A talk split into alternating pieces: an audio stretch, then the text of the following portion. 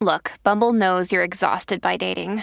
All the must not take yourself too seriously and 6 1 since that matters. And what do I even say other than hey? well, that's why they're introducing an all new Bumble with exciting features to make compatibility easier, starting the chat better, and dating safer. They've changed, so you don't have to. Download the new Bumble now. It is Thursday, May 26th, and this is People Every Day. Hello, everyone. It's me, Janine Rubenstein. I hope you've been taking care of yourself and your loved ones in the wake of this week's news. We, of course, have some important updates on the tragic shooting in Uvalde, Texas, including a powerful interview with the head of Moms Demand Action that's coming up. But we also have some updates on some of the biggest stories in entertainment today. So let's start there. A story that just broke today as we were putting our show together Goodfellas actor Ray Liotta has died at the age of 67. Joining us now to talk about his sudden passing is People's senior writer Julie Jordan, who just interviewed him uh, late last year. So thanks for joining us. What do we know? It's actually so sad and sudden. No one saw this coming. He was shooting a movie called Dangerous Waters in the Dominican Republic. And according to a source close to him, he died in his sleep. They don't suspect any foul play, nothing suspicious. And his fiance, Jacy Nittolo, was with him while he was filming. So this was just an utter, sudden, and surprising loss goodness. He's leaving behind daughter Karsen, who's 23. He had with ex wife Michelle Grace as well. So sad. Uh, but he had so much going on too. He recently appeared in the Sopranos prequel movie, The Many Saints of Newark, and the Amazon Prime series, Hannah. What were you able to glean from him about his life and work in your recent interview with him? I think I was just most impressed with how humble he was. And he was still working it. He did not find fame until he was 30. In his own words, he said, I am in no way finished yet. I still feel like I have a lot to prove. He has been having a resurgence in his career. He's truly was at the top of his game, um, constantly working, again, so appreciative though of his journey, even though he said it wasn't quite the timeline he was hoping for. He was a tough interview. It was, he did not like talking about something personal, but I got quickly that he was so in love with his fiance and so grateful that they had come together during the pandemic. He was blissfully content to be a dad, thought the world of his daughter, and was very proud of the woman she was becoming. I think what I'll always remember though is when I asked him how he hoped to be remembered, he said, I just want my friends and everyone that knows me to think that Ray, he was a character and that's clearly like who he was and and what he wanted to project in the world not just professionally but as a person as well. I love that line about how he said despite all these tough guy roles that he's known for he said I, i've never been in a fight at all except for during sports and that's just like pushing and goofy kid stuff. So he wasn't that villain that you know hollywood cast him as so perfectly He was good at it. That's the key. He was good at it on film, but off camera, I'm not going to go I'm not going to go as far to say he was a softy, but he was much more sensitive and kind of reflective on his life. He was adopted at a as a baby and was so grateful that he had been given this life. He found his biological parents when he was 40, I believe, and made peace with the fact that the universe was doing its thing and it could have gone a lot of different ways, but he found his way to acting. It made him obviously an amazing uh, career. It, it created who he is, the person that we know and the person that we loved. He knew what he wanted and he went after it. And I feel honored that I got to talk to him. That's, that's how I'm leaving it. I am just so thankful I get to talk to you today and, and get to live in his, his memory and his work. So thank you so much, Julie. Of course. Have a good one. Well, moving on now to some major legal stories that surfaced yesterday. First off, former 19 Kids and Counting star Josh Duggar was sentenced to more than 12 years in federal prison. Back in December, the 34 year old was found guilty of two charges of knowingly receiving and possessing child pornography. Last May, Homeland Security agent Gerald Faulkner testified that Duggar had downloaded torrent files that included, quote, a series of child sexual abuse material involving minor children children ranging from about 18 months of age to 12 years of age. The U.S. District Judge Timothy L. Brooks, who presided over the hearing, ruled that while Duggar did not knowingly distribute pornography, the materials he was convicted of downloading were, quote, horrific and sick, and described Duggar as a, quote, savvy offender with a, quote, pattern of pervasive, long-standing sexual interest in minors. Josh Duggar's cousin and former reality show co-star Amy Duggar King, who I interviewed back in 2016 for a cover story following the first major scandal involving Josh and some of his sisters, didn't mince words back then, and she isn't mincing words now. She posted a video to Instagram expressing relief that her cousin was sentenced, saying, 12 and a half years isn't enough, but I hope that every single second he's there feels like an eternity. She also added this unfortunately, I think more will come out. Um, but hopefully tonight I can sleep for the first time ever and just be rest assured that another monster will be put behind bars. Makes my heart feel just a little lighter. Duggar is expected to appeal his sentencing, which also carries a fine of just over $50,000. If Amy's prediction is right, there will be much more to watch as this story unfolds. Then there's actor Kevin Spacey, who has been charged with sexual assault in the UK. Britain's Crown Prosecution Service announced today that the disgraced actor is facing four counts of sexual assault against three men. Spacey was also charged with another count of causing a person to engage in penetrative sexual activity without their consent. Two of the charges pertain to alleged incidents dating back to 2005 in London, with another charge stemming from 2008 and another 2013 incident that allegedly took place in Gloucestershire in Western England. Now, Spacey is not currently in England or Wales, so the charges, which have been authorized, can't formally be applied until he enters one of those countries. As of right now, there are no reports of the UK seeking extradition.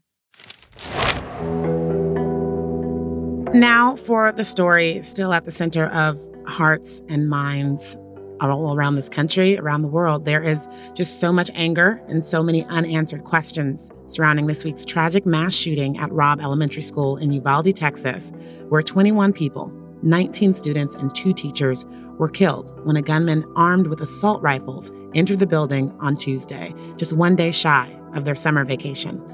For me, it's the stories of the victims, like that of 10 year old Amerie Jo Garza, whose grandma told people she just made honor roll that day and whose last act was bravely trying to call 911 in the midst of the attack. She was a beautiful little hero. Tuesday's shooting reignited calls for stronger gun laws in the U.S. My guest now is someone who I think can give us some insight on where we can go from here. Shannon Watts is at the forefront of the movement for gun safety as the founder of Moms Demand Action, a grassroots organization striving to protect people from gun violence. So, hello, Shannon. Thank you for being here. Thank you for having me. I really appreciate you taking the time in the midst of all this. The, the work that you do with Moms Demand Action is amazing. When you think about the tragedy that happened on Tuesday, how does this land with you? I think we expected there to be an unprecedented amount of gun violence coming out of COVID because there were so many gun sales and because people had been inside their homes for so long that we weren't seeing these public shootings. Now, as we get back out into the world, these horrific things are happening. Some of them motivated by hatred, whether it's 10 Black Americans being shot and killed inside a grocery store or Asian Americans being killed inside a house of worship. It just seems unfathomable, and yet it's not because we live in America. And it just seems to happen again and again. And I started Moms Demand Action the day after the Sandy Hook school shooting. And this work, I thought originally, would be taken care of quickly by Congress. And we would all go back to our normal lives. Instead, what I've come to realize is that Congress is where this work ends, it's not where it begins. And that's why we've spent the last decade in city councils and in school boards and in state houses, even boardrooms, changing the culture of gun violence and saving lives through policies, through education, through state laws. And that's all life saving work, and it all adds up. What do you say to people who say nothing has changed after Sandy Hook? I am not a fan of cynicism or hopelessness. I think too often it's used in, as an excuse to not do the work. 50% of Americans have not been impacted by gun violence. I hate to tell them that gun violence is coming to their community unless they act. We can't just let people who are survivors do this work. It's on all of us, it's on every single American to stand up to their lawmakers and to gun lobbyists and to say enough. And that's what our volunteers do every single day. We are in every state, state in every city, and we have 8 million supporters now. We're larger than the NRA. This is working. This work takes time.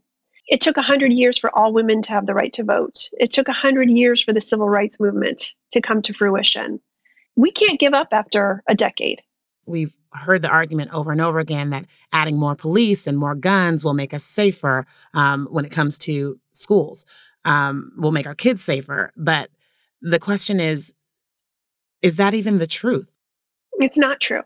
The data does not show us that arming teachers or school resource officers makes anyone any safer. In fact, what you see are people accidentally leaving their loaded guns in bathrooms or on desks. We also know that Black and Brown students are disproportionately disciplined. And then you add guns in the mix, and that would be terrifying for parents. When you look at the recent shootings, there were armed guards there. There were armed security officers in Uvalde and in Buffalo. And I can give you many other school shooting examples where they had armed security guards. And it is just simply not enough to stop someone who has an AR 15 and body armor and ultimately a death wish. This is what the gun lobby has created. To that end, what do you make of, of Ted Cruz's comments regarding the unlocked back door and hardening schools? Is there any evidence that that saves lives? No, that is a gun lobby talking point. Now, first of all, I want to say when you look at things that, that lawmakers have blamed, it's everything from too many doors and now not enough doors violent video games, mental illness, godlessness, single parenting, Ritalin. The list goes on and on. And it's always everything but easy access to guns, right? But also, let's put into perspective what we know. We know that this school district had its own police force. We know that it had a security guard. We know they had invested tens of thousands, even hundreds of thousands of dollars in security systems. It wasn't enough to keep this 18 year old with a semi-automatic rifle from massacring elementary school students and teachers. It isn't about making our schools like prisons. It's about keeping guns out of our schools in the first place. Can you talk a little bit about something that's floating around out there, this intersection of mental illness and gun violence? And just, I want to see if you can dispel any of the myths that you've heard surrounding that mental illness is always a go to because it's such an amorphous idea that you can't pin a lawmaker down on what they mean. Let's be clear. When you look at America compared to peer nations, we rank ninth in mental illness issues. We are not more mentally ill, but we have a 26 times higher gun homicide rate than any peer nation. That would point to the fact that it's easy access to guns. I also want to say that that is so stigmatizing to people who are mentally ill people with mental illness are much more likely to be victims of violence instead of perpetrators. And I also want to point out that Governor Greg Abbott, who keeps blaming mental illness for what happened in Uvalde, he cut over $200 million in mental health funding from his budget. So if he truly thinks that's the issue, he certainly isn't trying to solve it. I really, truly, deeply appreciate the work you do.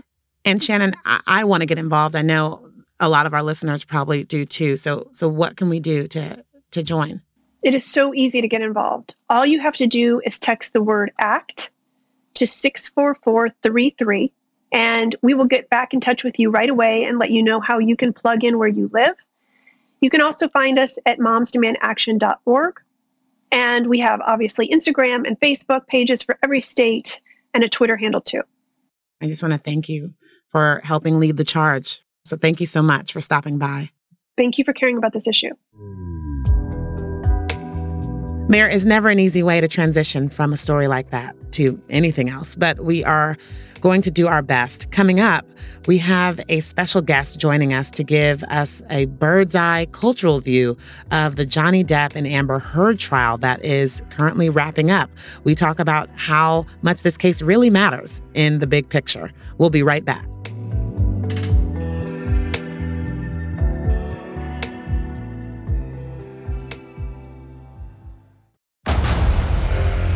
Discover why critics are calling Kingdom of the Planet of the Apes the best film of the franchise. What a wonderful day! It's a jaw dropping spectacle that demands to be seen on the biggest screen possible. I need to go. Hang on. It is our time. Kingdom of the Planet of the Apes. Now playing only in theaters. Rated PG 13. Some material may be inappropriate for children under 13. It's Kaley Cuoco for Priceline. Ready to go to your happy place for a happy price? Well, why didn't you say so? Just download the Priceline app right now and save up to 60% on hotels. So, whether it's Cousin Kevin's Kazoo concert in Kansas City, go Kevin, or Becky's Bachelorette Bash in Bermuda, you never have to miss a trip ever again. So, download the Priceline app today. Your savings are waiting.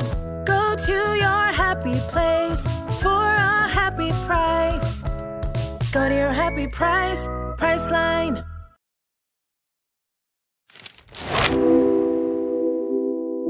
The Johnny Depp versus Amber Heard defamation case heard around the world is nearing an end as closing arguments are slated for tomorrow. This battle amongst exes has taken us all on a wild ride with twists and turns as each day goes by. So, to help me shuffle through the latest hot takes from the stand and what this case means from a cultural standpoint or doesn't mean from a cultural standpoint is Natalie Shure, journalist from The New Republic. Hey, Natalie, welcome to the show.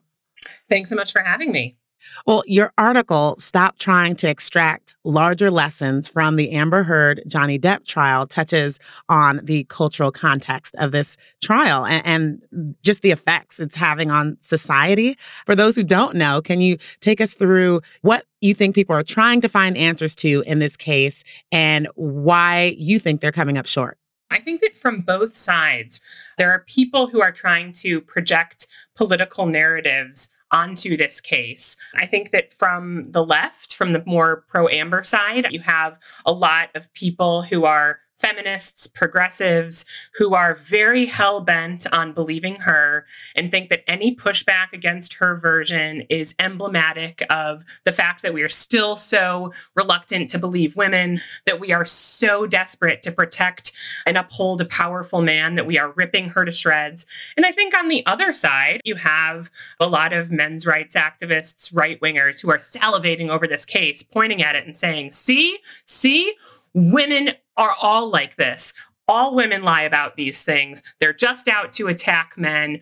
I don't think that either of those things are fair. I think that you have here a very unique situation between two extremely rich people who who treated each other very badly and that there are non-misogynist reasons to believe that Amber Heard has not been entirely honest about her claims. Well, a long awaited witness finally took the stand. British supermodel Kate Moss, who dated Depp from 1994 to 1998. And she gave her testimony via a live video link. She tried to debunk rumors that were brought up by her that Depp allegedly pushed her down a flight of stairs. And she flat out said under oath, he never pushed me, kicked me, or threw me down any stairs. So, how do you think Moss's testimony it will sit with the jury, I guess, and plays into what you're talking about. Kate Moss's testimony was so short and sweet. There wasn't even a cross examination after she finished. She was just there to say, listen, he never pushed me down the stairs. It was a very rainy day. There was rain on the stairs. She was walking down the stairs in heels. She slipped and he picked her up, brought her back to the hotel room, and got medical aid. If I was a juror, I think that I would say, hey, listen, here is a longtime ex who is willing to testify for him, who is at least saying that he doesn't have a history of intimate partner violence. To believe Amber's story, you'd have to believe that he took that up somewhat out of nowhere in his 50s.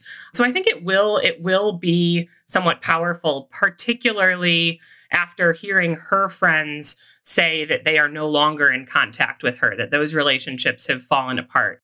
Old Depp struck down Heard's claims that he did not help her get her role in Aquaman. He also went on to call Heard's assault allegations against him insane and that things had gotten out of control. So, do you think this is just kind of like their final hurrah in terms of striking down pretty much everything that she's said?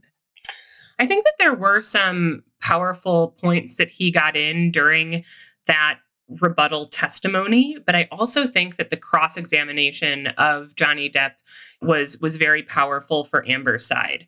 The bar for what constitutes defamation, particularly of a public figure like Johnny Depp is rightfully very high. And I think that it did appear as if he was being a little weaselly about some things, like whether or not a photo depicted a mark that he said was a bruise that predated when he said that she hit him, or being a little less than forthcoming about the provenance of certain text messages. So I think it did look like he was capable of lying and being misleading. But in terms of their lives, where do you see it netting out from your purview in court and in the court of public opinion? I think that Depp's purpose in bringing this suit was basically to clear his name. I think that he wanted the legal process to go to work. He wanted the discovery process. He wanted a legal mechanism to put everything out there. And he wanted to be vindicated in that way. I don't think it meant as much to him whether he wins the case outright. I think that a lot of people are looking at this evidence and saying, at the very least, it was more complicated than he is a straightforward abuser and she is a straightforward victim. He might become more castable in the future than he is now. Other people who are in a hiring position might at least look at the fact that if he's not abusive, he certainly has some pretty serious drug problems and might not be too easy to work with. On her side, I don't think that she will have a lot of purchase as a star moving forward. I think that people who are hiring for jobs are going to, you know, stay away from her at least for a little while. Wow. Thank you so much, Natalie, for coming on and, and for breaking all this down with us. Well, thank you so much for having me. Okay, you guys, such a heavy, heavy last couple of days, I tell you. I thought we could really use something, something to lighten the mood and, and just, you know, sweeten things up a little bit, which is why this photo I saw of American treasure, Dick Van Dyke, really made my day. The iconic comedic actor is 96 years young and was recently photographed out and about with his wife. And I have to say, looking pretty spry for someone nearing a century of life. But what really brought a smile to my face is one, just seeing him still so full of life. And two, he has this big, burly white beard that makes him look like Santa Claus, which is just everything. And three, in the photo, he's wearing a shirt that reads, A spoon spoonful of sugar with an image of a spoon filled with sugar. Obviously, this is a nod to his role in making the classic Disney film Mary Poppins.